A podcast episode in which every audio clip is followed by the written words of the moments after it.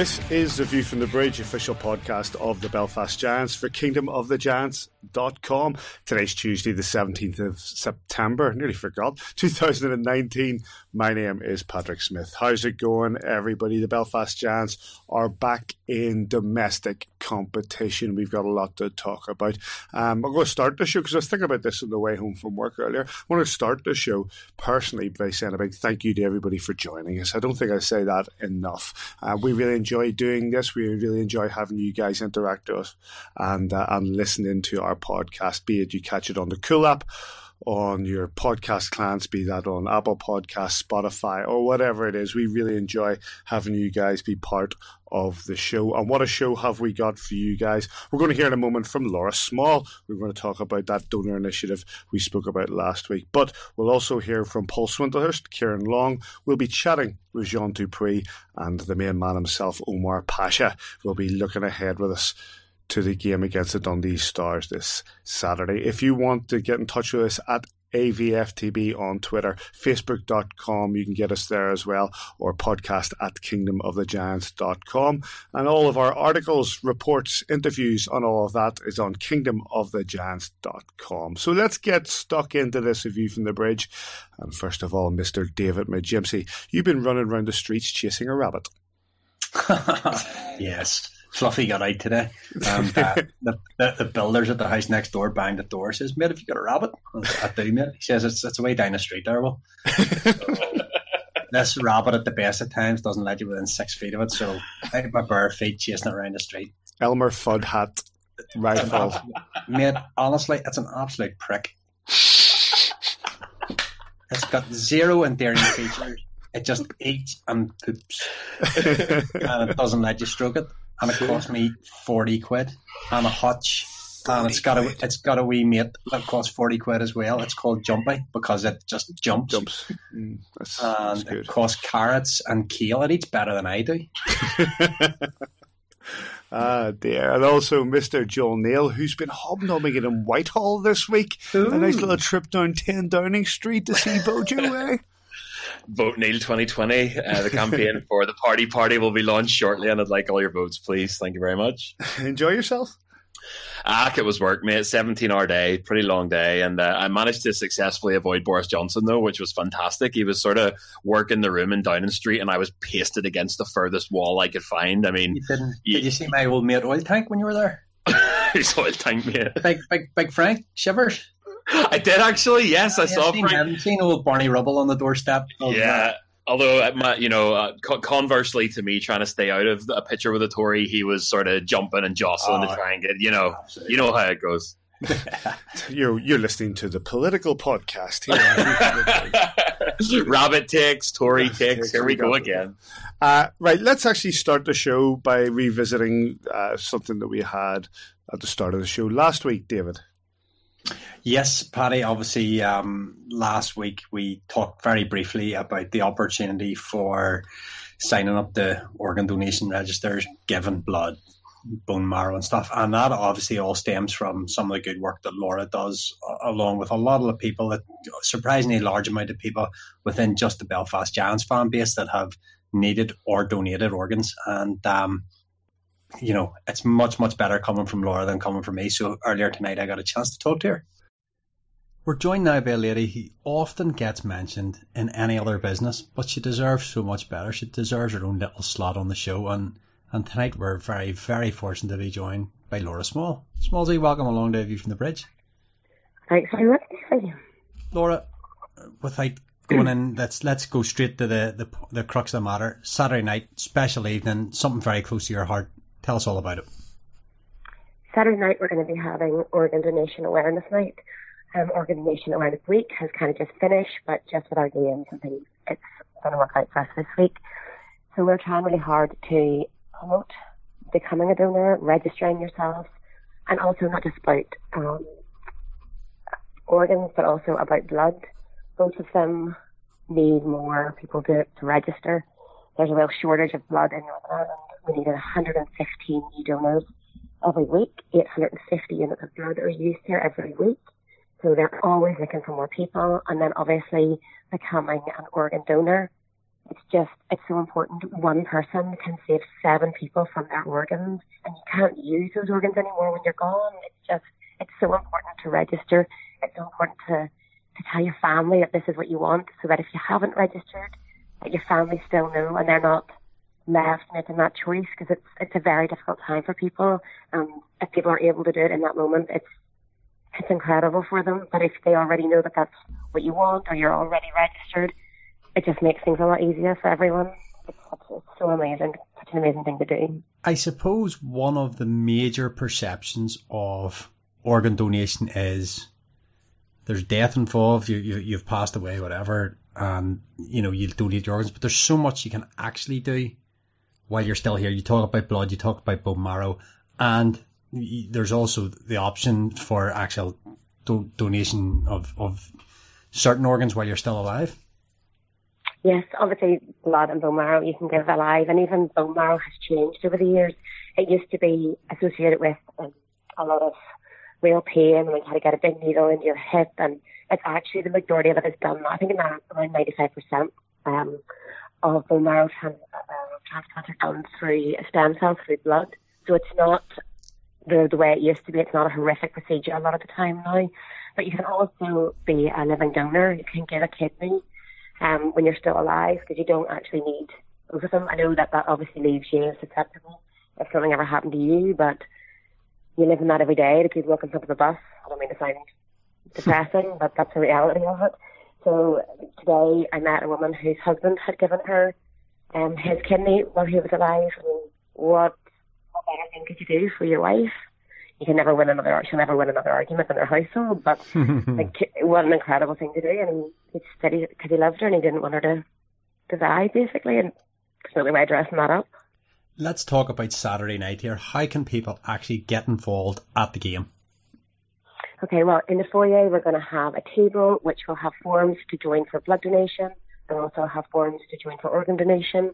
And um, there'll be people there who've actually made that decision to give their loved ones organs um, away in that moment. And they'll be there if you've got any questions. Um, I'm there, well, I'll be at the merchandise, but I'm there if anyone's got any questions at all. We'll also have, I'll also be showing a video um, of Giants fans who it's affected. It's crazy that in such a small uh, percentage of the population, so many people have been affected, like just really quickly. Blake's had a heart valve, Dylan needs a liver, Nicole had a cornea transplant, Tom's had 300 blood transfusions and two bone marrow transplants. Um, that lady had her kidney.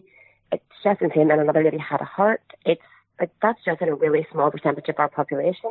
How many people it affects? It it it, it doesn't discriminate. It affects people. Doesn't matter about your gender. It doesn't matter about your age. It doesn't matter about your religion. It doesn't matter about your color. It doesn't matter about anything. It can affect anybody at any time from both sides. Look at Dylan. He's 15 and he's waiting two years now on a liver. It it doesn't matter what age you are. So it's so important to consider it and to think about what you can do, especially when you're not here.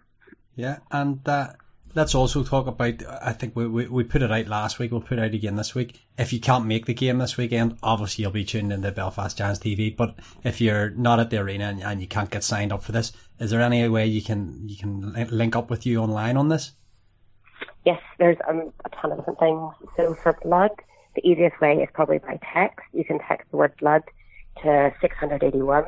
If you want to email me at Laura at belfastgiants.com for any contact details for any of the organisations, that's no problem.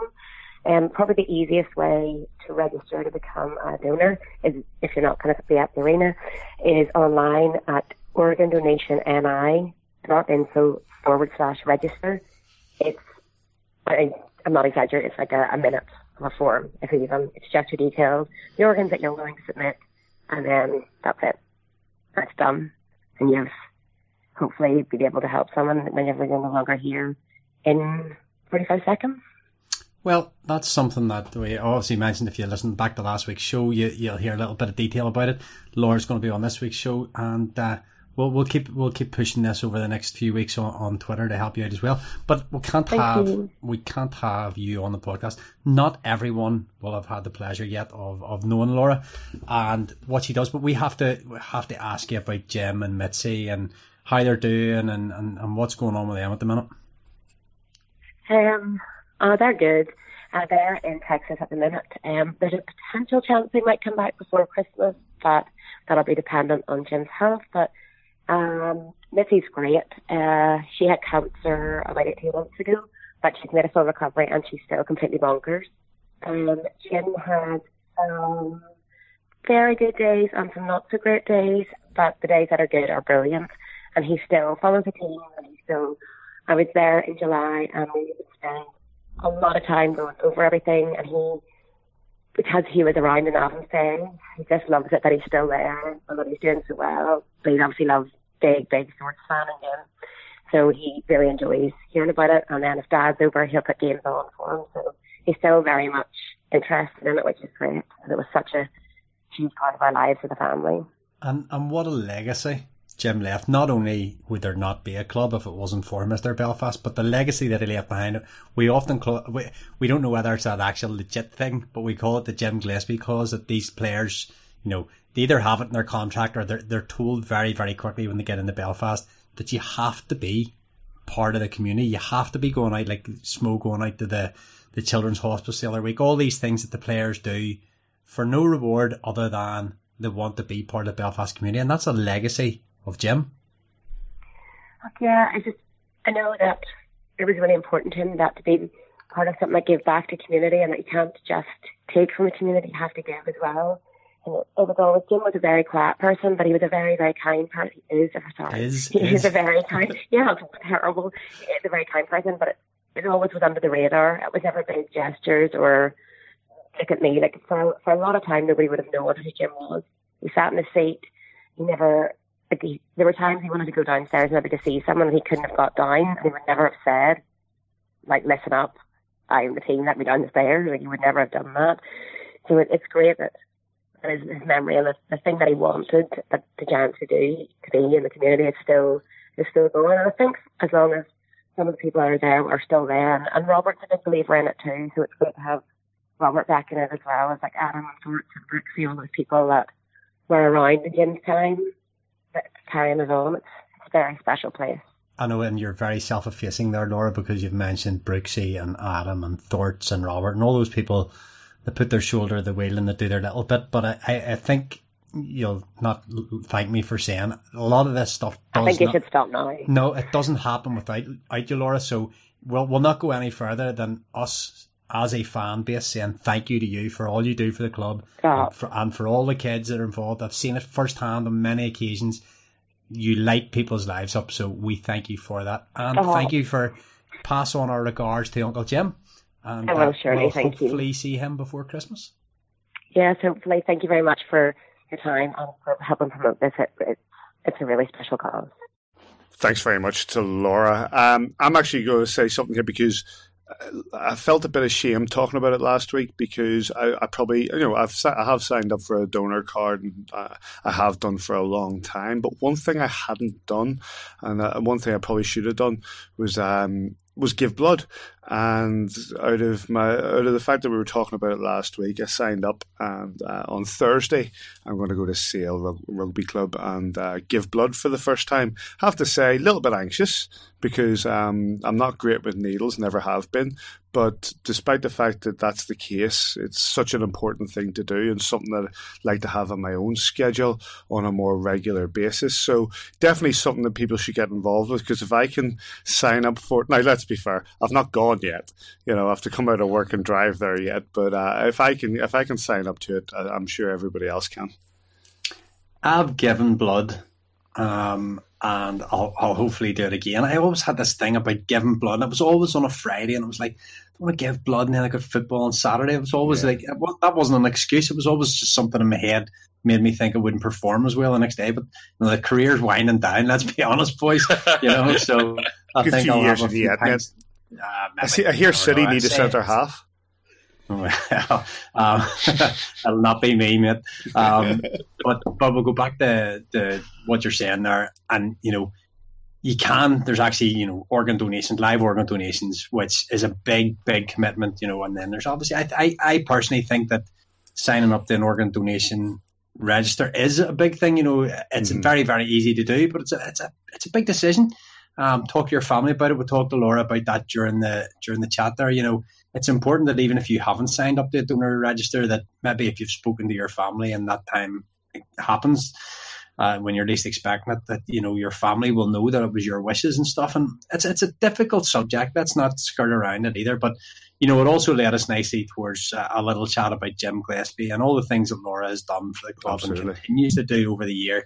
Just need to see her earlier on out having dinner there with with some of the ones she, she looks after. The amount of kids that she puts a smile on their face and goes way over and beyond what is necessary. And you know, she doesn't. She she will not thank us for this for platitudes or or talking about her, but she really is one of a kind, lads. Joe, just briefly, let you have your say on the on the topic. It's such an important one, and Laura does some fantastic work. It is, and Paddy, similar to you, I'm I'm gonna just completely come clean. I'm not signed up to an, an organ donor register. Um, I have never given blood. I mean, I, am someone you guys know. I've, I've, got a bunch of tattoos, and, and, I'm getting tattooed fairly regularly. And it's it's an old sort of uh, an old thing that I I've heard since forever, but I've never actually educated myself on. They say if you've had a tattoo within a certain amount of time, you can't give blood. Blah blah blah. My problem is just lack of education, and it's quite nice that the show is is shining a light on this because it's prompted me to go and learn learn and, and to actually get it sorted, you know, as, as, as you guys say, it's something that you can very easily throw an excuse in front of. Um, but look, I, I may be the most disorganized person in the world, but um, from hearing it kind of close to home uh, on the show last week and, and with Laura tonight, it's something that I want to learn more about and, and to have that conversation with my family. I want to get signed up to a donor register and I want to actually find out if I can give blood because if I can, I'm, I'm obviously okay with needles, so I might as well do it for a constructive reason as opposed to getting stupid tattoos, you know? I'm, I'm going to set a little challenge here. If you, you go and ed- I, I, don't mean this in a, a nasty way. Go educate yourself because I don't know. I, I, remember when I got my tattoo at first. Uh, for the love of my country, I remember that it, it, it, it, said something that you know you can't you can't give blood now for X amount of time or whatever. And uh-huh. you know, I, I, did subsequently go and give blood, but if you can, we'll set a little because I know Says does. You've said you will, I will, Paddy will. So there's the four of us. Uh-huh. We'll set a little target for the season. Yep. And we'll see if we can if we can tick it off. Who can donate the most? No, just even like I, I, assume you can donate every couple of let's months. See, let's see by the end of the season between the four of us how many pints of blood we've donated. Do you know what it is? It's uh, it's not whether I can or whether I can't. It's that I've never actually bothered to find out for sure, yeah. and that's what I want to change. You know. Yeah. Only I can turn Kevin Blood into a competition. yeah, I know. I know. Do you want to make it interesting? Do you want to put the, a bit of money on it? Or? before we before we get stuck into the actual hockey, Davey, what's the website? Oh, great! I thought you had that lined up. Organ donation NI.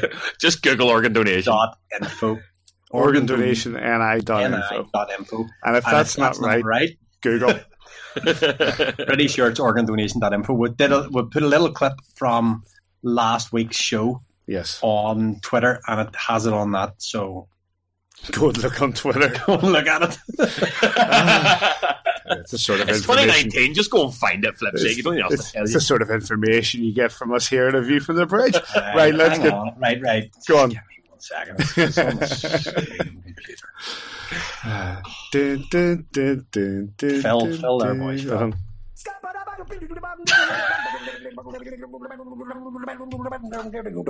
I'm a stat blood.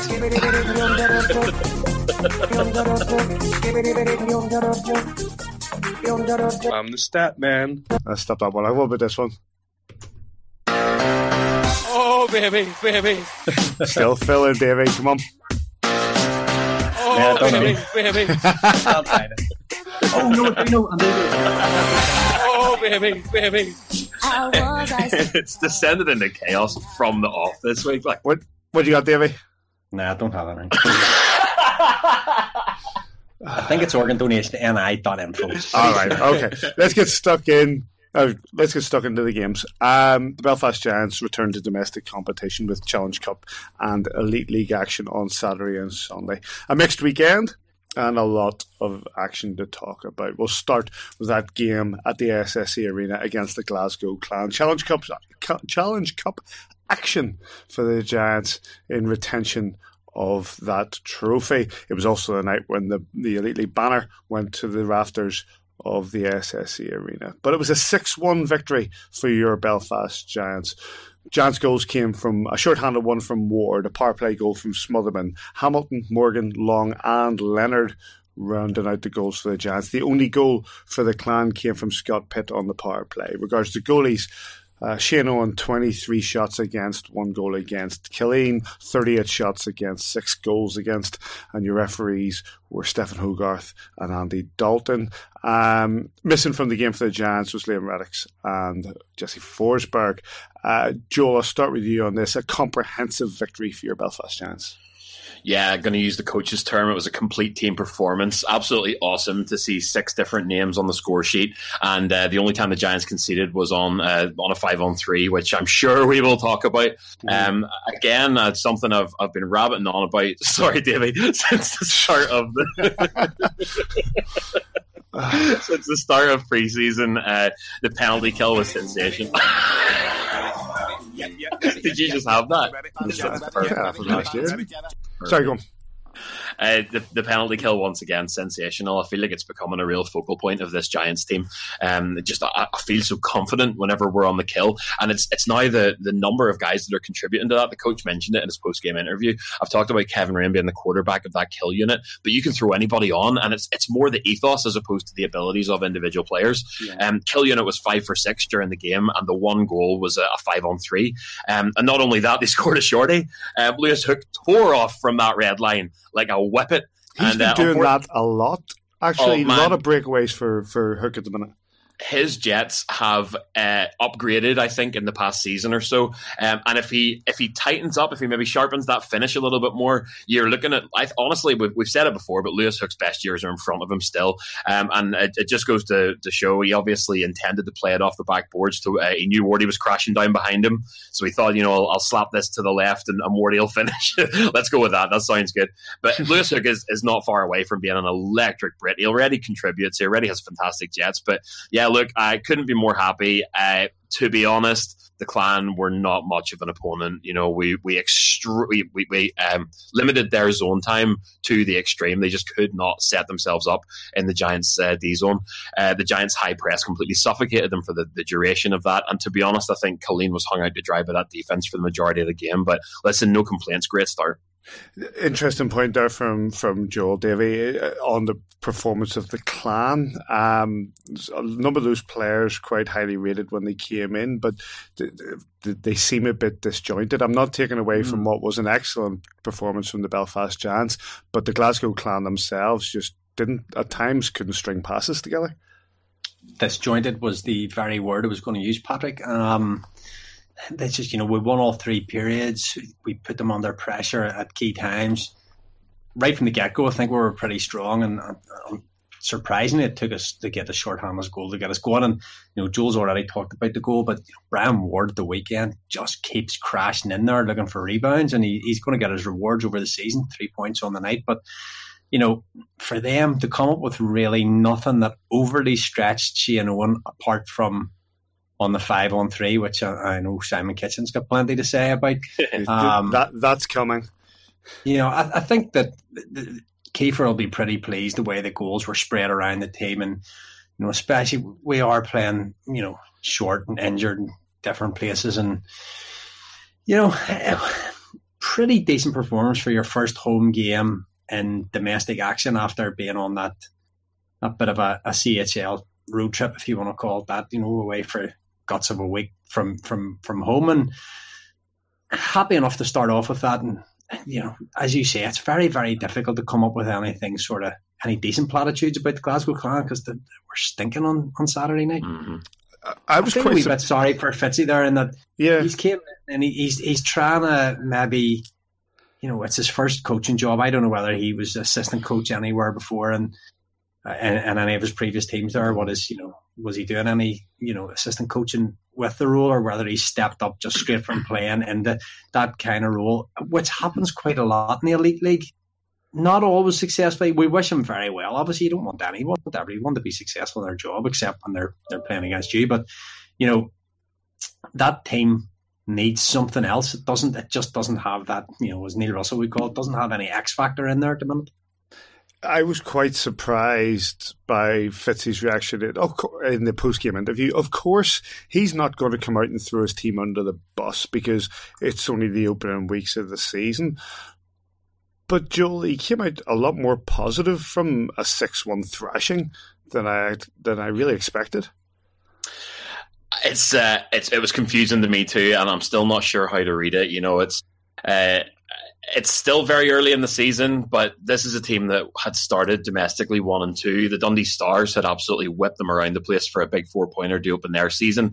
Uh, I, I, know that it's tough to come on the road and, and to play in Belfast, especially coming off uh, a CHL run whenever your games have been domestic so far. And that's not to undermine our own league, but I do think that the Giants just had that jump on them. They've been playing hockey at a much more intense pace. Um, there are mitigating factors that you could maybe point to, uh, but I, I, guess Paddy, what else is he supposed to do? You know, yeah. uh, he has to put on that brave face and say, "Look, this will come good." And if it was Adam Keefe, you know, he would hold his hands up and say, "Look, I've got things to learn. There were things that we didn't do right." But you know, what, what do you achieve by saying, "Yeah, we sucked"? You know, that's very true. Um, that five on three now. I want to talk about refereeing myself as well when we come to the Storm game, but I bow to the superior knowledge and intellect, especially of the game, and the uh, the words you're about to hear come from Mister Simon Kitchen. I just wanted to drop a wee message in with regards to the officials in the last couple of weeks. Um, it needs to improve. The whole season, I understand it's the start of the year. Uh, I understand slashing's being called. I understand uh, holding the stick and holding calls are all going to be enforced. That's absolutely fine. No issue that whatsoever. I also agree with the penalty that the Giants got on Saturday night for too many men on the ice. But then to pick up a call to make it a five on three for a full two minutes for the clan, just because a player turned round and said, oh, for f- sake, catch yourself on, is an absolute joke. This needs to stop. Referees need to have a thicker skin. Andy Dalton, I said to him after the match on Saturday night um, that I thought it was a joke, and I'm not going to change my, my, mind right now. Um, and I told him I was going to give him a pelters on the on the podcast on uh, Tuesday night. Obviously, I'm not going to be there all night tonight. But Andy, you really need to catch yourself on that call. I think it's an absolute joke. Uh, the whole league has improved over the last couple of years. It's got faster. The referees, you know, it's not an easy job. Don't get me wrong. I have no interest in doing it. Absolutely none whatsoever. But it needs to improve. These stupid, stupid calls that players are, are getting at this level. It happens in every single league all over the world. Every one of them. There's, there's emotions get up and things are said, but they just need to be, guys, okay, catch yourself on, away you go, and just ignore it. If it had been anybody else, you probably would have ignored it. But the problem is, these calls are going to start stopping top quality players coming to this league. The league has got better and better and better. Last year was the best it's ever been in the AHL. And not just because the Giants won the league, but I'm talking about throughout the league itself. The whole system with regards to the officials, whether it's on the ice or off ice, needs to improve. Mike Hicks is doing a great job regarding the operations side of things. There's no doubt about that. Luke Fisher's doing a brilliant job with regards to the media side of things. It's definitely improving, and the new system that they've brought in, which is live and, and we can get on Giants TV, is brilliant. Absolutely brilliant. But this side of things is the only thing that's not moving forward, in my opinion. I might be the only one you guys can discuss, but I think it really does need to take a massive step up because we want it to keep on continuing to get better at every single level. But this is going to stop players coming to this country. I was chatting to a top, top player in the Belfast Giants today. I was in Cargo Coffee for lunch with Taff, and this is a newcomer to the league, and he was saying the same thing to me today. Taff was also mentioning, he mentioned last week in the podcast about how good the officiating was in the CHL game between the Giants and Augsburg in Germany. That's the level we need to get to. But players and officials, yes, I know they've all got difficult jobs. I know emotions get up, but I thought that was an absolute joke. With regards to Sunday's game, and Dupuy getting that penalty, Liam Searle needs a, he's had an absolute stinker there. How can you get an interference call when he's holding the bloody puck on a stick and the, the Storm guys putting him under pressure? That leads to the clan, or sorry, the Storm's goal. Absolute joke. That's all I'm saying in that matter. He did say to adults that he'd say it, so here, there you have it. Um, Davey, the five on three and the reasons behind it that led to their goal. Do you agree with Sis? Um, yes, I, I, guess I agree with Simon to a certain extent. He's put a very, very good argument together. And I've always been the defender of the Stripies on this show, and I, will stick with that because, you know, I, will say it again without them, there just isn't a game. But, and this is a big but underlined. And I like big buts. I can't lie, man. Um, oh, God. You know, sorry, Joel. it's like listening to dads. it is listening to dads. That's what we are, man. That's what we are. it comes to us all. Yeah. Um, where were we? Um, yeah, look, if it's a little bit of blue language, you have to accept in an industry like that, any sport where passions are up and heckles are up and there's been a call you know, too many men call. Obviously, there's a lot of frustration about in the bench when that happens as well. To say, you know, for, you know, beep beeps, it, it's, it can't put another team on a five on three. Okay, it hasn't killed us that night.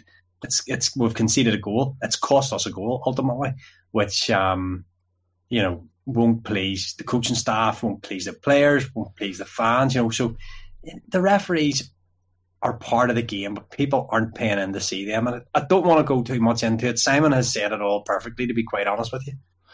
Uh, what sort of effect do you think it has on the game, Joel?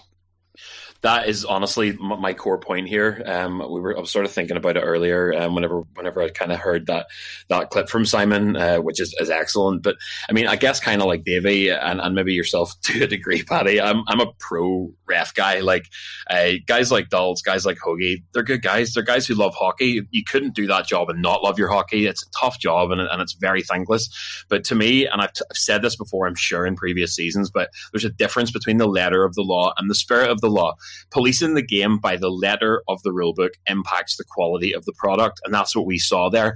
To me, a good referee, to a certain extent, takes their interpretation of the rules and places them, you know, evenly, fairly in the context of the game that they're refereeing. And to me, unsportsmanlike is open to that interpretation, especially when it lands aside in a full two minutes of five on three. Uh, you, you see, if you go on YouTube and you watch any ECHL, AC, uh, sorry, AHL, NHL mic'd up video, the refs are communicated with in the exact same manner as what we're talking about here, but they give it right back. And in fact, moreover, the, the frankness of the referee's communication then helps the players to toe the line. The, re- the, the players know where the refs stand, and they and if they screw up, it's on them. There are fewer surprises coming the players' way, and that makes for a more flowing game. Like, and I know I'm not I'm not just saying that a ref should uh, take his interpretation, his or her interpretation of the entire rulebook. There are infractions that you must call down the middle for safety reasons, major penalties, whatever. Um, and if you apply that kind of ethos, it must be applied on both sides fairly. But um, my, my, I guess my example here, it's something that was always said about Tom Darnell, especially in his earlier years. He lets the boys play, and it's that phrase, he lets the boys play. Um, I used to look forward to a Darnell game, especially around like 2012 onwards to about 2015, whatever. Uh, over anyone else because I knew that the focal point of the night would be the hockey and not some dumb call or some call out of nowhere that disrupts the flow of the game. Um, you know, I'm trying to be constructive in what I'm saying there, and I know that there's a big rule book and there's a lot. It happens at a very fast pace, but I think there's a way to do it that involves interpretation and using the spirit of the law as opposed to just, well, the rule says that, so you're in for two minutes. I think it's certainly something we'll come back to when we talk about the uh, we talk about the storm. In fact, let's talk about the storm. On the Sunday, the Belfast Giants travelled to Altrincham to what I affectionately known as the Drizzle Dome Planet Ice in Altrincham to take on the Manchester Storm in their first game against them this season. Uh, first Elite League game for the reigning champions, and unfortunately, an overtime 2 1 defeat. Uh, the only goal coming for the Giants from Curtis Hamilton, and for the Storm, Layne Ulmer on the power play, Jared in overtime. Uh, 54 seconds into overtime after Jean Dupuy had hit the post. Bit of a scuff play, went back of the net past Shane and give the full two points to the Storm. The Giants picking up just the one. Uh, regards to goalkeeper, Shane Owen, 30 shots against, one goal against. Matt Ginn, 35 shots against, one goal against. I'm not convinced of those shots on Shane Owen, you know. I, I don't think Shane Owen faced a single shot for the first 12 minutes of the game, so I'm surprised it's, it's as high as 30. Anyway, referees, which I'll come to, Tom Perry, Liam Sewell, missing Jesse Forsberg, Liam Reddox, and Patrick Mullen, who didn't play the third period in uh, in Belfast the night before and was missing for this trip. Um, the game was preceded. We spoke about this last week, but the game was preceded by uh, an excellently observed one minute silence for the sad loss of Vicky Thomas Davy.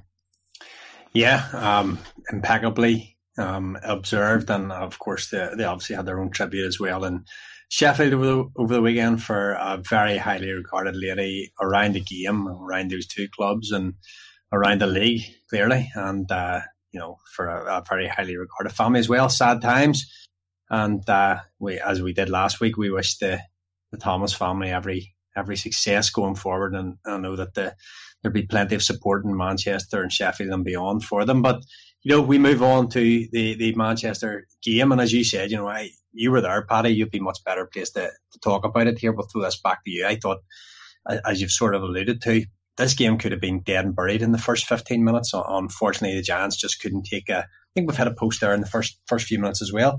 Um, if we came out from that first period maybe with a bit of a healthier lead, it might have been a bit of a different game. But uh, what was your take on it? Dominant, mate. I thought we dominated the game to a large extent. There were periods of time when the Storm obviously had their ascendancy, but more often than not, the Giants had them pinned in their own zone, but just couldn't find that finish. I thought Matt Ginn, as the game went on, had a better game than he did early on. He had a bit of a, a flap at things. I thought the goal for for um, for Hamilton uh, again needs to take a large response. A lovely strike, a lovely shot from from the right hand side, but let's put let's be fair. Matt Ginn's not screened. Uh, uh, Curtis Hamilton's winding up for quite a bit of time before he hits it. He's in wide open space. It just goes straight through. Again, you could see how angry he was. I think he must have shook his head about it for the next five minutes. But after that, the storm got a little bit tighter. In the post games, you heard from the guys about how you know how tight a rink and how difficult it is to play there because there's just sticks in the way, and it's you know players not so much trying to have a you know some sort of tactical defensive, just being a spoil, get in the way, just just crowd around the net, just make as little space as you can possibly make, and it it worked for them in a big way. The Giants were passing it around the outside, taking shots on the outside, and and not really getting all the way to Ginn. But anything that Ginn did see after that, he was saving. Um, the goals, well. I, I despair on the Ulmer power play goal because I I I am adamant that the call that, that put I think it was Dupuy actually the, the, call that put him in the box was a uh, was an interference call. I'm convinced he had the puck. I don't know how you can call it, but it's a stretch pass going straight oh, down through the middle. It, it, goes on to stick. He shoulders him off. Uh, and carries on. They, they get the, with with the puck, and, and the referee calls an interference. And from that, they they score in the power play to make it one one, and then going into overtime, that goes all the way through the over. Going to overtime, Dupuy again has the chance to finish it on the left hand side, smashes it, it hits the outside of the uh, things the outside of the post. They go up the other way. There's a bit of a scuff play. Players on their backside, and it comes to the stick of Owen who puts it in the backhand in the back of the net, uh, and and they take the full two points. And credit to them, you know, they, they celebrated like they won the Stanley Cup. But you know, credit, credit credit credit to them. You know, it's uh, the, the it's the game against the champions. You, you saw you saw how Norwich City uh, celebrated when they beat Man City on, on Saturday. You know, it, it, was more or less the same thing in, in Altrincham on Sunday, and no doubt it's a, it's it's a big thing for them because you know they've they've had a tough in pre-season, they've had a few tough games. So with the champions coming into their barn, they wanted to make a mark, and they certainly did that. Um, but I think the Giants can can hold their head up high, mate, because regardless of the result, I actually think there are a hell of a lot of positives from a team that were three and you know we were we're missing Forsberg, Reddox, Mullen, two guys on the back end I thought the D were pretty solid. I thought going forward we had a hell of a lot of chances. And am I disappointed with the result? 100%. Am I disappointed with the performance? Not in the slightest. Obviously, sort of halfway through the second period, Jean Dupuy called for interference. They score on. He get called for roughing, and then as soon as he's out, sort of they've obviously had a chat when they're in the box, and uh, Matthew Gagnon and uh, Jean Dupuy have a little tilly as yeah. Jill would call it. Yeah, it was. Uh, it, it, it, was on. It was. Uh, I will say it's on. It was on my side of the rink. Um. So anybody that's been to the, the, the DD knows that if anything's on your side of the rink, you're not really seeing it very well because not only have they done away with the uh, the, the, screens, the screens don't work anymore, but uh, so anything anything on your side of the rink you're not seeing. So it was. I I'll say that I didn't see a lot of the fight because it was on my side of the rink and most people stood up that just obscured, so you had to go right down to the front. I've subsequently watched it on uh, on video, and um, fair play to Jean Dupuy. We'll hear from him later on. Fair play from Jean Dupuy. You know, Gagnon's a, a big unit with a with a reputation and, and, and used to this sort of thing, and he's throwing big digs. Du Preez stays on his feet and then levels him with a with a left that puts him on his backside. You know, uh, you you got to credit Gagnon obviously hurting from it, got up and give it the big you know champions belt and and and, and waving to the crowd, wanting to get obviously wanting to get his own team fired up. The game was a bit feisty. It had its moments, but that's exactly what Storm's game is, and it worked for them. Um, but credit to Dupuy. I thought he I thought he was excellent, and he came back into the game and he could have won it. Joel, one of the little nuances, obviously, from you know being around the elite league, we play a lot of games on the 200 foot ice and other rinks that are you know, smaller. Call them that smaller, very compact, diplomatic, different, different sort of setup, the locker rooms and that kind of thing. Just how much of a you know a factor is that? Do you think from the Giants have played their first eight, nine games on the big ice, and all of a sudden the guys have, have been thrown in that wee rink? It's definitely a factor. Uh, can I just start by saying that I am beyond glad that I don't have to watch hockey on that ice pad every week. It's so disjointed and so claustrophobic. There's there's very little space to be creative, but the small ice is definitely a huge factor, and, and it was in this game. It curtails what you can do in open ice. It curtails what you can do on an offensive zone cycle. To win games like that, you need to get gritty. You got to go to dirty areas, go to the corners. You got to find ways to get on the net with very little build up play. Um, the thing is, and Paddy said it there, and that's maybe what's so frustrating. The Giants did that. They played the fringes really well. They dumped and chased. They dug the puck out of the corners.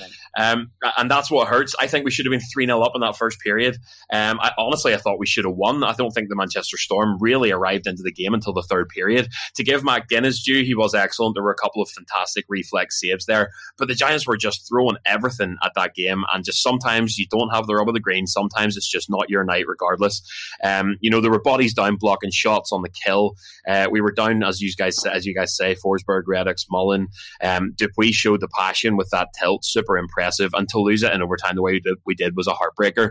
I'm going to take a point on the road. A point on the road is gold dust, and, and it can be the different, literally the difference between a championship and coming second at the end of the season.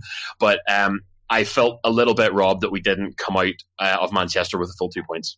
It hasn't been a particularly happy hunting ground for us over the last Yep. I, I agree with you. It's a, just a point I was going to come in with the fact that the last time we played there, we lost, and we lost pretty badly uh, when we were chasing a title. And thankfully, you know, the, we were able to still pick up that title. It's been a very difficult place to play because because the Storm they train there, they play there, they they they, yeah. they know that ice, they they know exactly how to play inside those boards, and and they utilize what they have to to make it a difficult place to play. Um, you know, are they are they going to pull up trees this season? I don't think so. Are they going to are they going to be a difficult team to play in that rink? One hundred percent. And the Giants are going to probably you know they they've been renowned the Storm since they've come back into the league of taking points off the Giants at least once or maybe twice a season. And this is just another case of it. No doubt. You know, first first elite league game of the season, one point on the road. You know, regroup. We'll go back into the SSE next week and we'll go again. And on that point, um, if you want to get the, the excellent game reports from, from Mr. Neil, the, the highlights and the uh, the post game interviews, kingdomofthegiants.com for all of that information. Right. Uh, let's go for a few of uh, interviews from training. Mr. Simon Kitchen, who you heard from earlier on, popped out training today and uh, had a chat with Mr. Swindlehurst and Mr. Long. Paul Swindlehurst, um, day off today, uh, and you're still in the rink. Um, what's what are you up to this morning? Uh, we got some press stuff for organ donation and blood donation around Northern Ireland. And then around 1.30 we're on the ice with Blake and Dylan for a little skate about because uh, Dylan's been medically cleared to go on the ice to play some hockey, so it'll be his first time back on the ice in a very, very long time. Never get a day off, so you know. Never day, get a day off, but it keeps me out of trouble, so I'm happy with that. Um, the weekend, uh, mixed uh, uh, fortunes for the Giants coming out with a, a home victory, six one demolition of the clan. It was a, a dominant performance. Uh, you must have been happy the way the boys uh, came out to play, and, and, obviously playing a big part of that because we lost Pat Mullen um, after uh, well, not very long into the second period. Yeah, you can. You can't. You can't uh, have anything to ask for anything more from the home opener. Six one against Glasgow. Uh, it was a solid game from everybody, and halfway through the game we lost Mully, so we went back down to five D. Uh, and the boys pulled through and they worked hard for us. So to get six one for the home opener is good. And Sunday just it just wasn't meant to be. Obviously going into Manchester is a very hard building, small ice, everything happens a bit quicker. Uh, we were short bench too. Uh, got a few bodies out at the minute, but yeah, it's always a tough, tough game when you're going to Manchester, and for it to get to overtime, it's always a, a lottery who gets it then. You lost the first game last year, uh, went on to end up champions, uh, but you picked up a point this weekend. Um, as you said, it's always difficult to play against Manchester and Barn. You know that because you played there for um, a couple of seasons too. Yeah, obviously it's tiny ice. Everything happens a bit quicker. Manchester have got a good, fast team this year. Uh, but yeah, it's, it's, it's good to get the ball rolling, see what the league's like, and it should be a good, it should be a really good season for us. Looking forward to this week. Um, we've got Dundee in the Challenge Cup and then Nottingham at home on Sunday. Uh, two teams again that you've played for.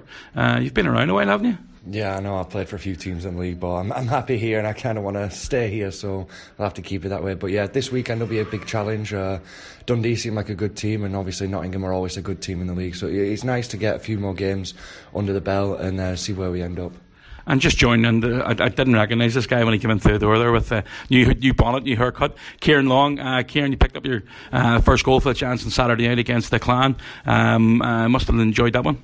Yeah, it's nice. It's always nice to get the first one off the bat. Um, felt like I was having a monkey on my shoulder for a little bit, but finally got him off. Um, but yeah, it's nice. But it's more important we got the win, and that, that's the main focus is winning the games and hopefully get a good shot at the title again this year.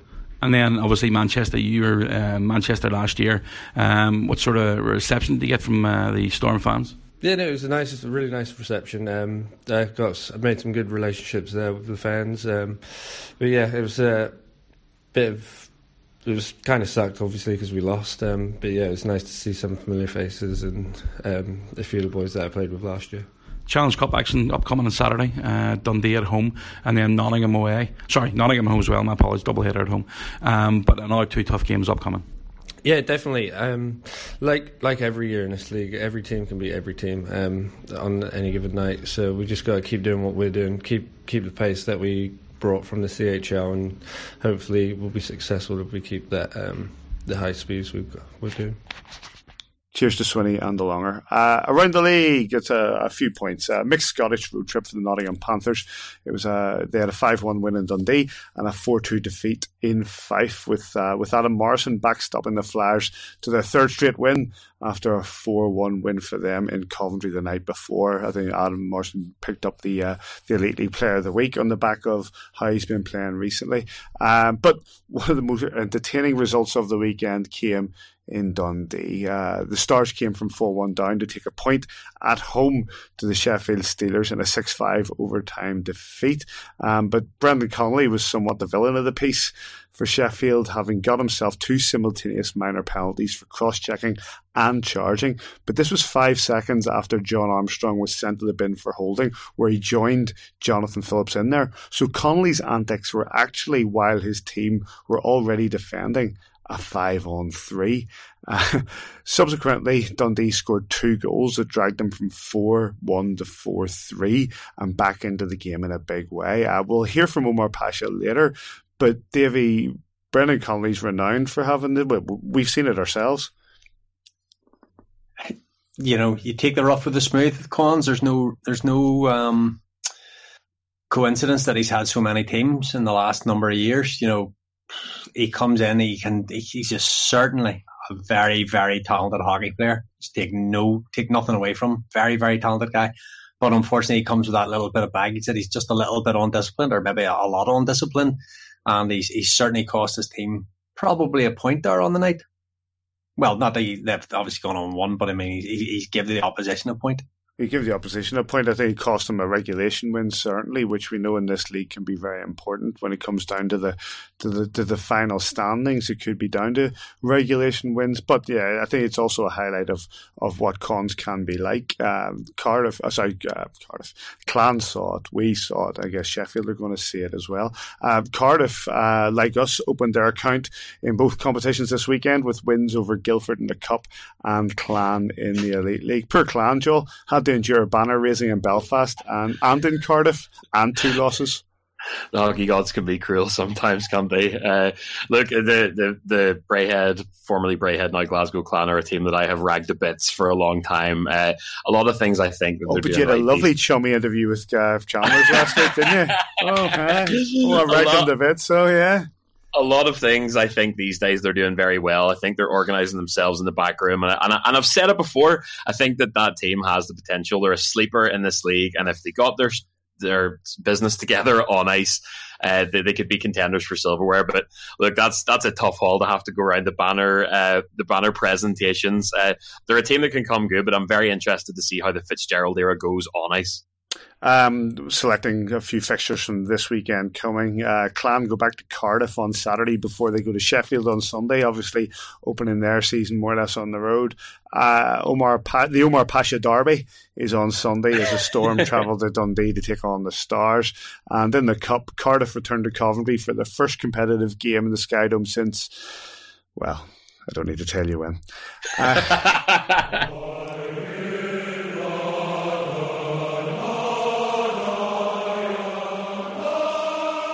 Take 22. This is Jason Taff Ellery. Listening to. Oh.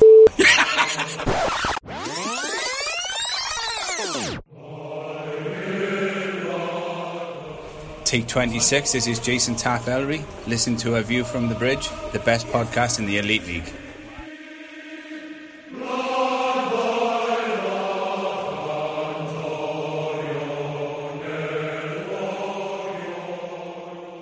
Time for the fan agenda brought by our friends at Belfast Giants TV.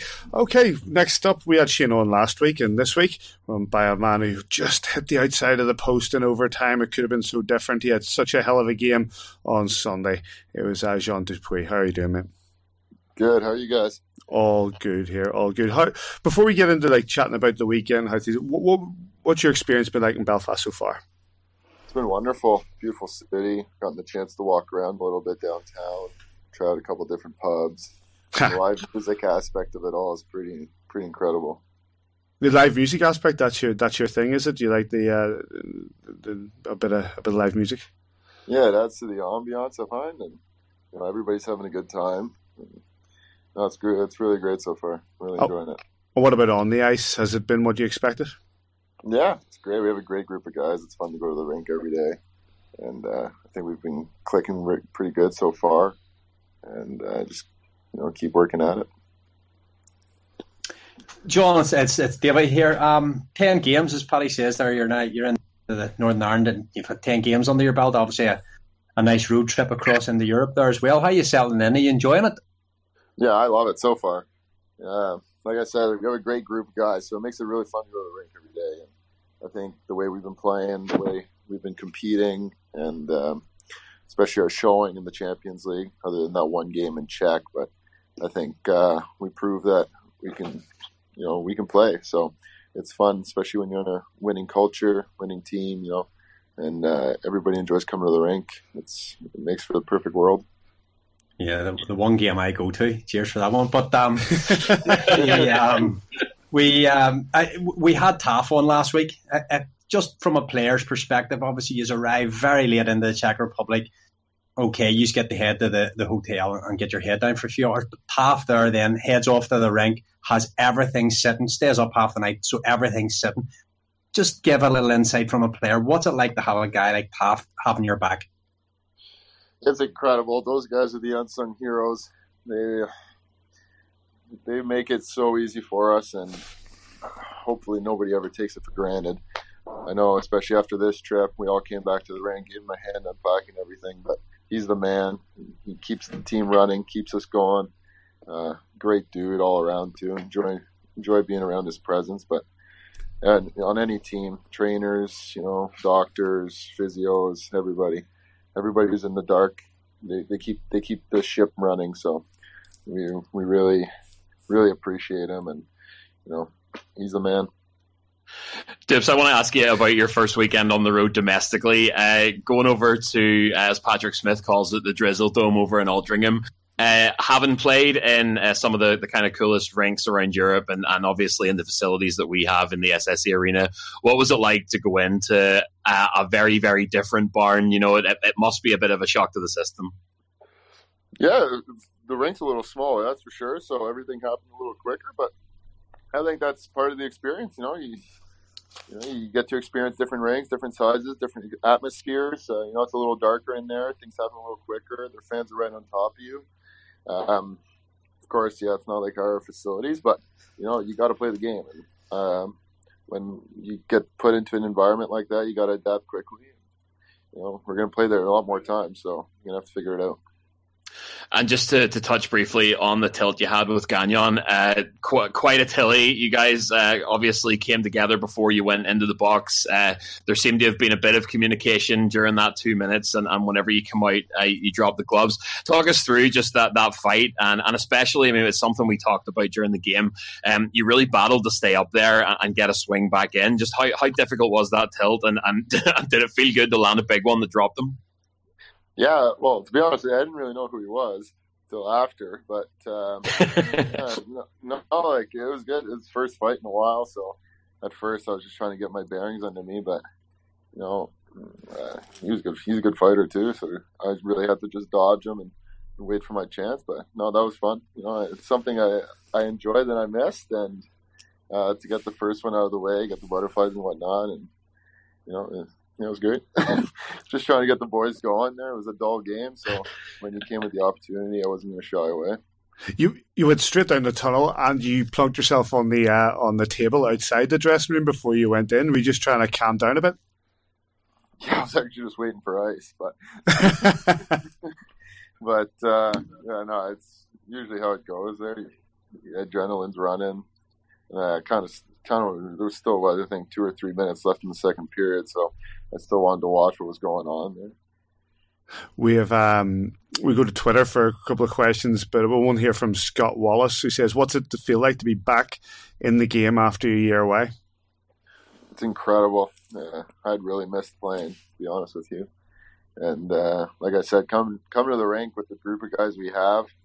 It's uh, there's nothing quite like it, to be honest with you. The environment of a hockey team and especially when everybody's on the same page and everybody enjoys coming around being each other. So uh, it's it's it's pretty incredible feeling. Yeah, it's really fun. Did you did, did it show much you missed it? Like obviously there's an itch for the game, yeah, getting exactly. back into it. Honestly, yeah, the last year was pretty tough. Being Having to watch games and practice, and you know, as especially the first, even the first preseason game, I had butterflies and whatnot. It's like there's nothing like it. It's just like when you're a kid. So uh, that that feeling hasn't dulled away yet. It's uh, it's it's I love it. Yeah.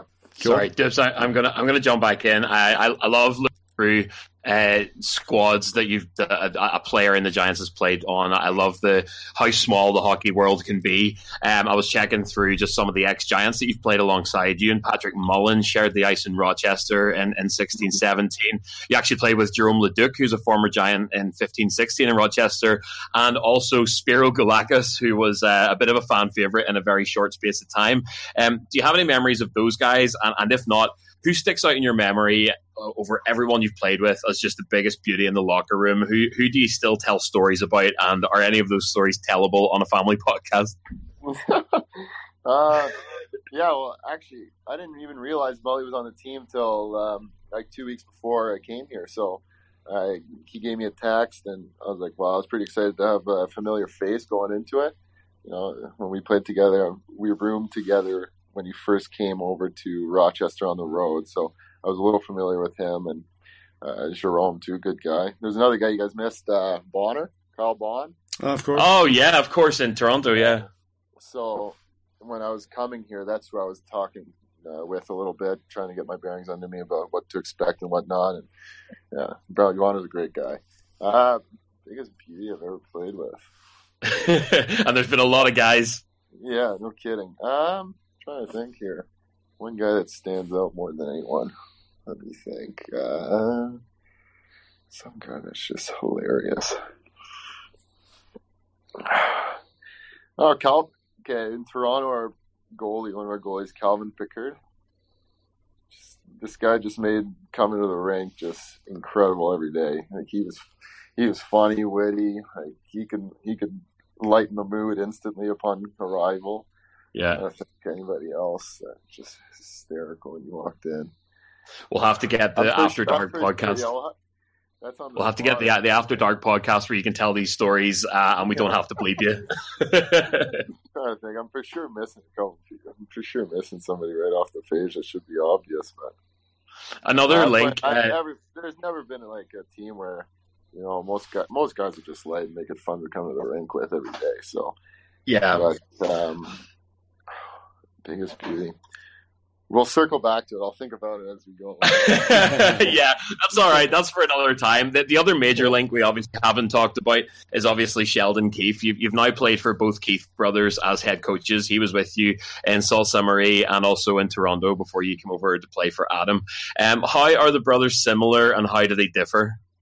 I think it's I think they're pretty similar to be honest with you. it's funny to me having obviously known Sheldon for a while and coming here and they, they have almost the same demeanor. It's kind of funny, but um, which one are you more afraid of?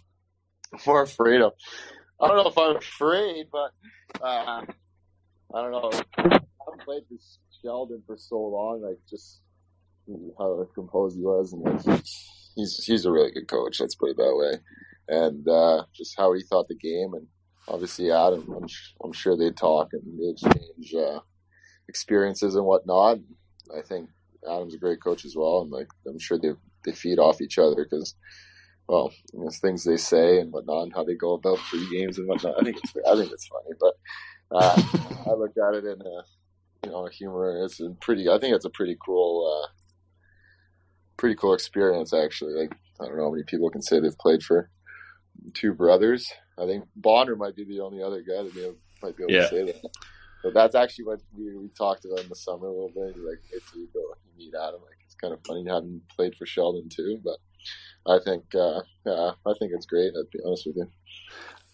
Before we wrap it up, mate, we got to I'll go back to Twitter for a couple of questions. Um, yeah, a couple of light-hearted ones. Alex McLaughlin, who's the best at two touch? How's your two touch game? I do not play two touch. I'm pretty pathetic at two touch, but. Um, from what? From who keeps coming to the rink uh, to the room after? I don't know. Apparently, Lakers pretty good, but no, I, I I stay away from the soccer game. uh, Catherine Hughes, well, you've already asked. She asked, you know, you, you've already asked about how you settle in the Belfast life, but she asked, "What's your favourite Northern Irish delicacy?" Ooh, what are you Guinness. Eating? Well, just a Guinness, actually, in general. Well, that's fair enough. yeah, that's uh, that's locked in. Oh, they're pretty. Yeah, they're pretty tasty. we're back to domestic action back at the uh, back at the SSE this weekend against the Dundee Stars and Nottingham Panthers. How's the prep going? Good. A couple of days off here. Get back to work tomorrow and get ready for the weekend. You know, get back on a winning track here. Fantastic. It's a long season ahead. We appreciate your time, mate, and uh, good luck this weekend.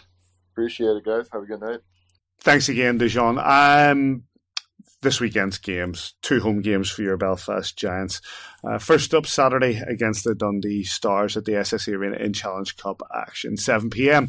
Get your tickets at belfastgiants.com, Ticketmaster, or Belfast Giants TV with Mr. Kitchen and uh, I guess it sheds for the for, foreseeable. Um, you can watch it there if you're not get down to the rink. Before we have a look at the game, well, we talked about him earlier on. Um, let's hear from him. Joel had a chance earlier to chat with Mr. Omar Pacha.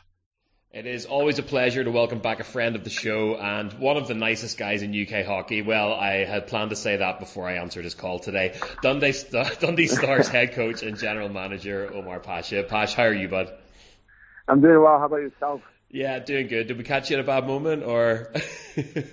no, no, no. Just, uh, just obviously, I know the pecking order, so you probably have all your Giants interviews done, and then I'll get, I'll be the last one. I don't know who else you guys are playing this weekend, so I'll probably goes after him as well. So. I'm getting absolutely crushed for being like 10 minutes late to a call, which is fair enough. That's okay. I'll take that on the chin.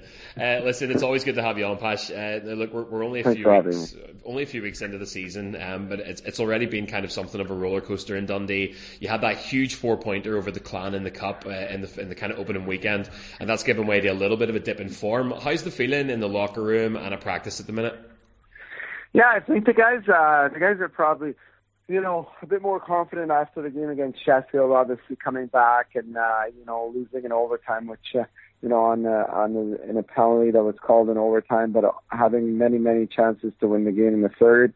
Um, you know, obviously with that big start against Glasgow, maybe maybe uh, you know maybe there was an oversight of overconfidence. Maybe uh, you know thinking that it it was um, not necessarily going to be easy, but weekends were always going to be the same. But I think we had a, a, a good awakening in the last few weeks, and I think we learned a lot about the team and the group. But um, but I really liked how we played on Sunday. Um, you know, after we scored on our power play and in that third period, and we saw that it was maybe the missing a bit of confidence, especially after the first week and everything went so well, and uh, you know we lost a bit of confidence after. Yeah, and I mean, I, I must say, just from, from my own point of view, I think the, the standings are a little unfair because Dundee have rallied. You've been scoring goals. I mean, it's it's definitely not panic stations anyway. No, I mean it's just so early on in the season. I mean, you look at a, you know, we're the team I think that played the most uh, most regular season games, and you know, you look at our Challenge Cup uh, group, we're we're two and one. So mm-hmm. it's a bit. Uh, I think the standings is, is a bit too soon to look at right yeah, now. Yeah. Obviously, we're disappointed uh, at how we started in the season form, but uh, but we saw we saw some positives on Sunday, and you know what? Uh, there's game changing moments that happened throughout the last four games that we lost that could have been easily different, and uh, obviously we would have different results. You know, we had a penalty shot in Manchester that if we score that, you know, it's a different game. And there's little moments that you can just see in every single game we lost that if it went our way, um, you know, the game would have been completely different. And you looked on Sunday, we had a five on three power play and we had the same five on three power play against Nottingham the night before. And on Sunday we capitalized and, you know, we were able to take it in overtime and again, maybe a questionable penalty at the end. And, um, you know, so there's a lot of positives to based on. I, I like the team that we have. I, I just think uh, with a lot of new players, they always will take a bit of time, and especially when you have a rock solid start, you think maybe new players, you know, you know, you can get overconfident, and I think we we were you know, in the last few games. Under we didn't have much confidence, so it was good to get that back on Sunday. Yeah, you mentioned your team this year. Uh, you know, it's it's a little bit of a new look side for you. Um, it's it, what strikes me is it's young. You've got guys coming straight out of U Sports. It's predominantly Canadian. You've got less of a European influence. Who has emerged early on as your key guys? Who who do you think are the ones to watch for you this season? I think uh, I think when we based the team, we wanted to add a bit more speed and skill up front and you know, guys like Borgard, the, you know, as a perfect example, Alvin Pierce, uh, Kevin Dufour, uh, you know, even a guy like, he, our, I guess our only European, Egils Kalns. And so we were able to add a bit more, uh, maybe speed and skill and Dustin Mail into up front. And, you know, we, we, we wanted to go maybe a bit more of a direction where, uh, you know, last year we felt like we lost tight games because we didn't have, um, you know, that depth offensively. So we wanted to add a bit of depth offensively and and in the back I think we lost uh we lost well, we replaced three three guys that um that we wanted to upgrade and so far our defense, you know, uh, I think has been okay. We still have a lot of work to be done and and our goaltender we, we did decide to go with a younger goalie yeah. just because of the condensement of the games and I think, you know, his stats are maybe not relative to how good he is. Uh I think he was um you know, a bit unlucky in the last few games to with uh with conceiving. But um but no, all in all that with the roster we have I think it's just about gelling together as a team and, and playing to our strengths and our structure and again that takes a bit of time and um you know it's not a it's not an easy fix, especially when you get a lot of new guys from everywhere in the world, whether it be U Sports or, yeah. you know, obviously they're mostly from Canada, like getting them from U Sports or ECHL or, mm-hmm you know, some played in the American Hockey League, some games too last year. So it's kind of fitting that all that mold into into here. And so, like, it's something that uh, if you read, you know, UK hockey social media or the forums or whatever, something that you're often given credit for is your ability to put together these kind of talented teams on what a lot of people would consider to be one of the smaller budgets in the league. Is that like a, a general perception that you're happy with? Do you take that as a compliment?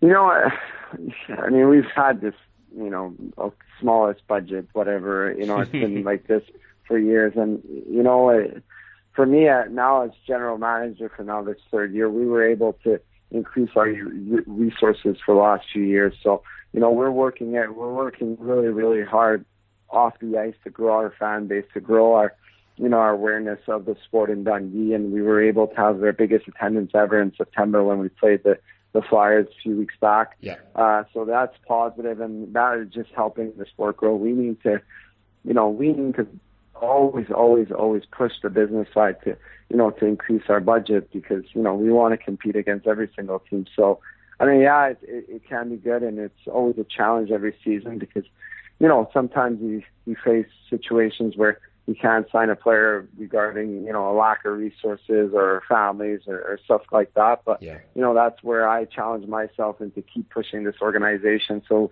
you know, we, we are able to add more to our budget and we want to increase it. We want to be competitive with every single team. So again, we have to build a team with what we have, but it doesn't mean it has to stay the same. So it's up to me and the organization, our commercial manager, myself to keep pushing the business side to always increase. And uh, I, I feel like we were able to increase our, you know, our team from last year, and we were, we were, we will most likely have a, a better team.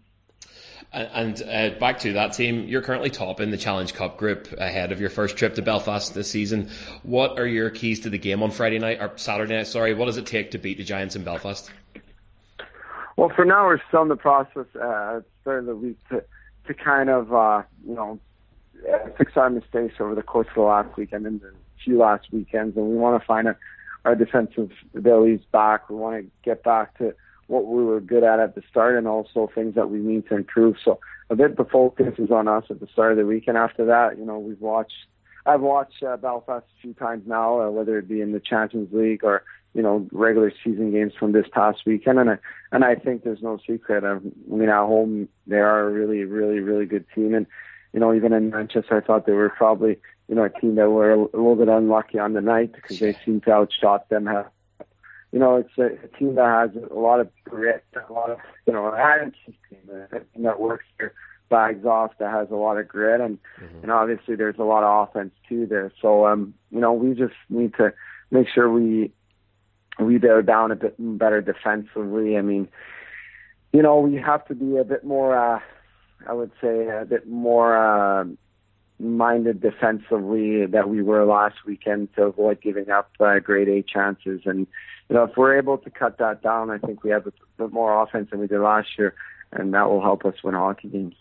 So, I mean, obviously, Pash, keeping Dundee competitive across all of the competitions is your job. Uh, but if you were pressed, what's your primary focus this year? Are you looking at league position? Are you looking at seedings for a run at the playoffs?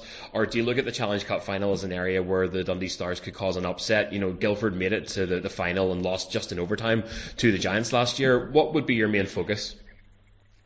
Well, the main focus is obviously, uh, you know, making the top eight in the playoffs and qualifying for the Challenge Cup. And I think this year it's important for us to, you know, to be very, very competitive and, and to achieve our goals. Um, you know, just a few weeks back, we were fortunate enough in the newspapers when we beat Glasgow. We were on the top page, uh, even when, uh, you know, Dundee and Dundee United were playing, you know, a derby game. So it just shows there's a lot of awareness of the sport in Dundee. So mm-hmm. if we have success on the ice, that will just help uh, our, our, you know, our club growth. So obviously results will help and, no, but we are realistic. Every game's going to be a challenge, but I say that for us, but I'm sure every single team will say the same thing. So, yeah, yeah our goals is obviously to make the playoffs, Challenge Cup, but you know, I don't like to just say this is our goal, this, you know, because that will just undermine maybe the team. I think we have the potential to achieve even more if we, you know, gel together quickly and, and, and go from there. Cheers to Pash. Always good value with the big man. Um, before we talk about these games as a, as a group, uh, we also play Nottingham Panthers on Sunday at the SSE Arena, back to Elite League action. Our first Elite League home game of the season, Sunday, 4 p.m. Uh, tickets at Ticketmaster, BelfastGiants.com. And if you can't get down to the game, of course, Giants TV with Sis. Um, Joel, I'll start with you because we all know Davey loves this section, so I'll leave him in hot anticipation on what he's going to say. Uh, but you know, after the disappointment in Altrincham on Sunday night, back into the SSE arena against Dundee, who you know they've shown against the Sheffield Steelers that they can they can cause a an upsetting comeback, but uh, the the Giants will want to hit the ground running once again.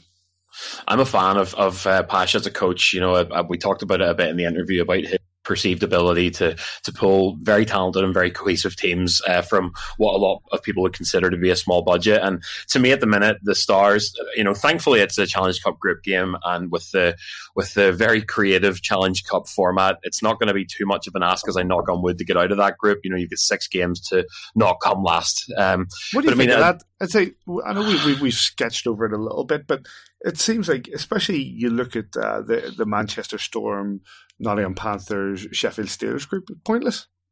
It is completely pointless, and, and uh, to be honest, it's probably my biggest disappointment this year. I think we're doing the right thing in terms of the league. I think a 10 team straight league where you play each team six times is perfect. I think that's that's the, the fairest way to see where the land lies uh, with with such a small league.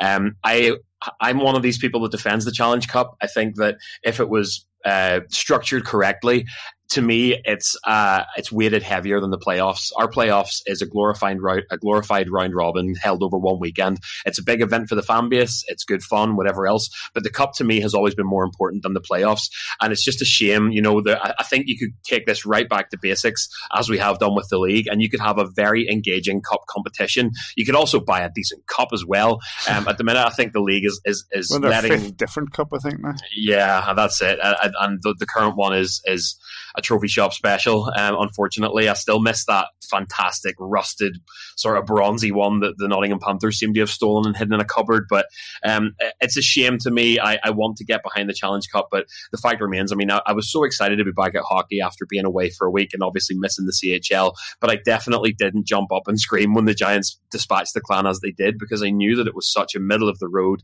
unimportant, if I can say that game. I think that I think the Challenge Cup could be so I know, I know, I know it sounds bad, but I think the Challenge Cup could be so much more if the format was rejigged a little bit, especially if you played the bulk of the games early in the season and had that early excitement before the league really begins to ramp up. At the minute, it just feels like we're nearly filling slots so that each team can have more games and, and fans can come to more hockey games. Um, it just doesn't sit right, but uh, you know, that aside, Stars coming in on Saturday, potential banana skin. They're on a bit of a, a, losing run after having beaten the Clan twice early in the season, and obviously the comeback that you've just talked about there against Sheffield. Um, they're, they're, a team that are dangerous on any given night. I, I, I respect Passion. I think he's a, he's a good coach, and that the Stars are a gritty team. Um, but I'm not entirely worried. As I said last weekend, the real show this weekend is the Nottingham Panthers on Sunday. We need to start banking league points, and uh, you know I'll take the point on the road, uh, but whenever you come home, whenever you come back into the SSE, these are the points now that you will look at uh, come Christmas and, and down the stretch where you think, oh God, if only we'd won this or won that. You know, the the uh, it's an old cliche in the elite league, but the points that you bank every single weekend is playoff hockey. You need to start doing it right now if you're going to be in contention for silverware at the end. So Sunday is the only show in town for me. I'm sorry. On Sunday, Davey, you know Nottingham Panthers, new coach, new setup. You've got uh, you've got uh, Guy Doucette uh, as a as a sort of general manager. You've got Tim Walsh uh, behind the bench. So a couple of maybe surprising appointments, and and, and a new look to your side who had a difficult weekend last weekend in Scotland against uh, or a mixed week against the Dundee Stars and and the Fife Flyers. But Nottingham over the last couple of years are, are maybe trying to find themselves again. Yeah, the post uh, Corey Neilson era, I suppose. It was always going to be difficult. He was a guy who, okay, he only brought them one league championship, but he brought them a lot of success in cup competitions. And, you know, they're always a hard team to put away. They're always come, they're big, they're physical. He's always signed a few, you know, the Galacticos, the Facebook Galacticos, as we call them. You know, he always they always have a few players there with, with, you know, big resumes, big names. So, you know, I expect a lot of the same. Both teams that are coming this weekend, you know, can score a lot of goals and are a bit, as the quote Derek Walsh, you know, they're a bit loosey goosey at the back. So get on the overs, 5.5 both night, boys. And uh, you know, Is that in addition to the given blood bet? well, we'll see. Um, Take, I, uh, taking blood bet, that's what that is. It's, it's not a no. know. It's not a no. I don't uh, I don't particularly like previewing games, as you know, Paddy. But you know, as as Joel said, you know, the old hockey cliche, you'll take one game at a time. But my eye is firmly set on on Sunday afternoon here. Those two games, Dundee Stars at the SSE Arena, Challenge Cup action Saturday, 7 p.m. Get yourself down there. And if you can't get down there, Belfast Giants TV. And likewise, the Nottingham Panthers on Sunday, Elite League competition, 4 p.m. at the SSE Arena. Tickets on Ticketmaster or belfastgiants.com. And if you can't, it's live.belfastgiants.com for Giants TV with Sis and Sheds. Any other business, boys? Yes, just very briefly, just when you talk about Belfast Giants television there, Paddy, um, I see today they've put out an offer um, Yes. that they're going to be doing a season pass or uh, an on demand pass. Maybe you can enlighten me further, but that looks like something there's been a lot of feedback. People want to see longer highlights, people want to see this and that. Well, there's your opportunity. Get yourself a season pass, watch the games again when you get home. Yes, I, I actually I don't know the details because I've just mentioned, but it's something that I saw uh, spotted on their website there the weekend, and I can see that if you're a say, uh, uh, I'll get in contact with them and bring it back to you next week. But I think it's like if you're like a, a Glasgow Clan fan or a Nottingham Panthers fan or a Dundee Stars fan, you can actually buy every single game this season in Belfast for a cut down fee if you pay in one go. I think it's like 27 quid or something like that. And you'll get all three games, um, you know, for, for a, a, a- reduced price. Uh, and likewise, you can have a full season or you can have a, uh, an on demand only and watch it at home later on. Um, some great initiatives from the guys at Belfast Giants TV, but we know, we you know we've talked about the, the great work they do time and time again. Joel, you know, the, the guys put so much effort in there with regards to, you know, Neil and Johnny and, and Dave Laurie and, and, and, Sheds and, and, and, and Mr. Simon Kitchen, you know, they, they're doing a great job this season and it's a, uh, it's a great operation. Fantastic and it just keeps getting going from strength to strength. You know there, there are very high quality uh, webcast productions in the elite league but for my money we have the absolute dream team uh, and, and to be able to sit in the media box on a game night and watch the amount of work that goes into putting something like that together and just how much care they put into their craft nothing is done in half measures. Those guys are working their tails off from hours before face off and they're often some of the last guys out of the arena after everyone's done. Um, I just I, I love them to bits absolutely brilliant uh, and long may it last Uh, anything from yourself, Joel? just a really quick congratulations uh, to two of the kind of BC originals from from back in my days of of uh, of uh, being a Hallion up in the corner there. Uh, James Blown and Cheryl Totten uh, uh, welcomed their first baby son into the world this past week, we baby Isaac. So um, just a huge congratulations from all of us and uh, two really, really good folks. And it's, it's lovely to see baby Isaac uh, here safely and, and everyone's healthy and happy. So huge congratulations to them. Ah, well done. Congratulations. That's fab news. Um, right. Well, I think on that note, there's no better place to finish. Like I said, the game's done. Dundee uh, stars at the SSE Arena Saturday, 7 p.m. Nottingham Panthers Sunday, 4 p.m. Get your tickets. Get yourself down there to see your Elite League and Challenge Cup champions try to defend their trophies. And if you can't, Belfast Giants TV, you'll be watching it just like me uh, with Sheds and with Mr. Simon Kitchen uh, behind the mic. Um, big thanks to Paul Swindlehurst, Ciaran Long, Jean Dupuy, and to Omar Pacha, and of course, the wonderful Laura Small.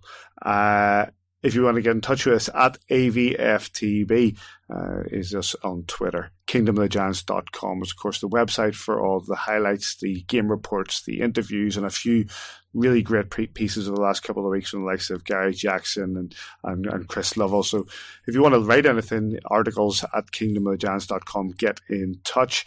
Uh, we're on Facebook. Uh, and on soundcloud.com forward slash AVFTB for all those post game interviews and podcasts and everything besides. Mr. McJimsey, Mr. Neil, thank you for your time. Thanks, Thank fellas. Thanks, boys. And wherever you are this weekend, we hope you enjoy your hockey. And we'll catch you here next time on A View from the Bridge.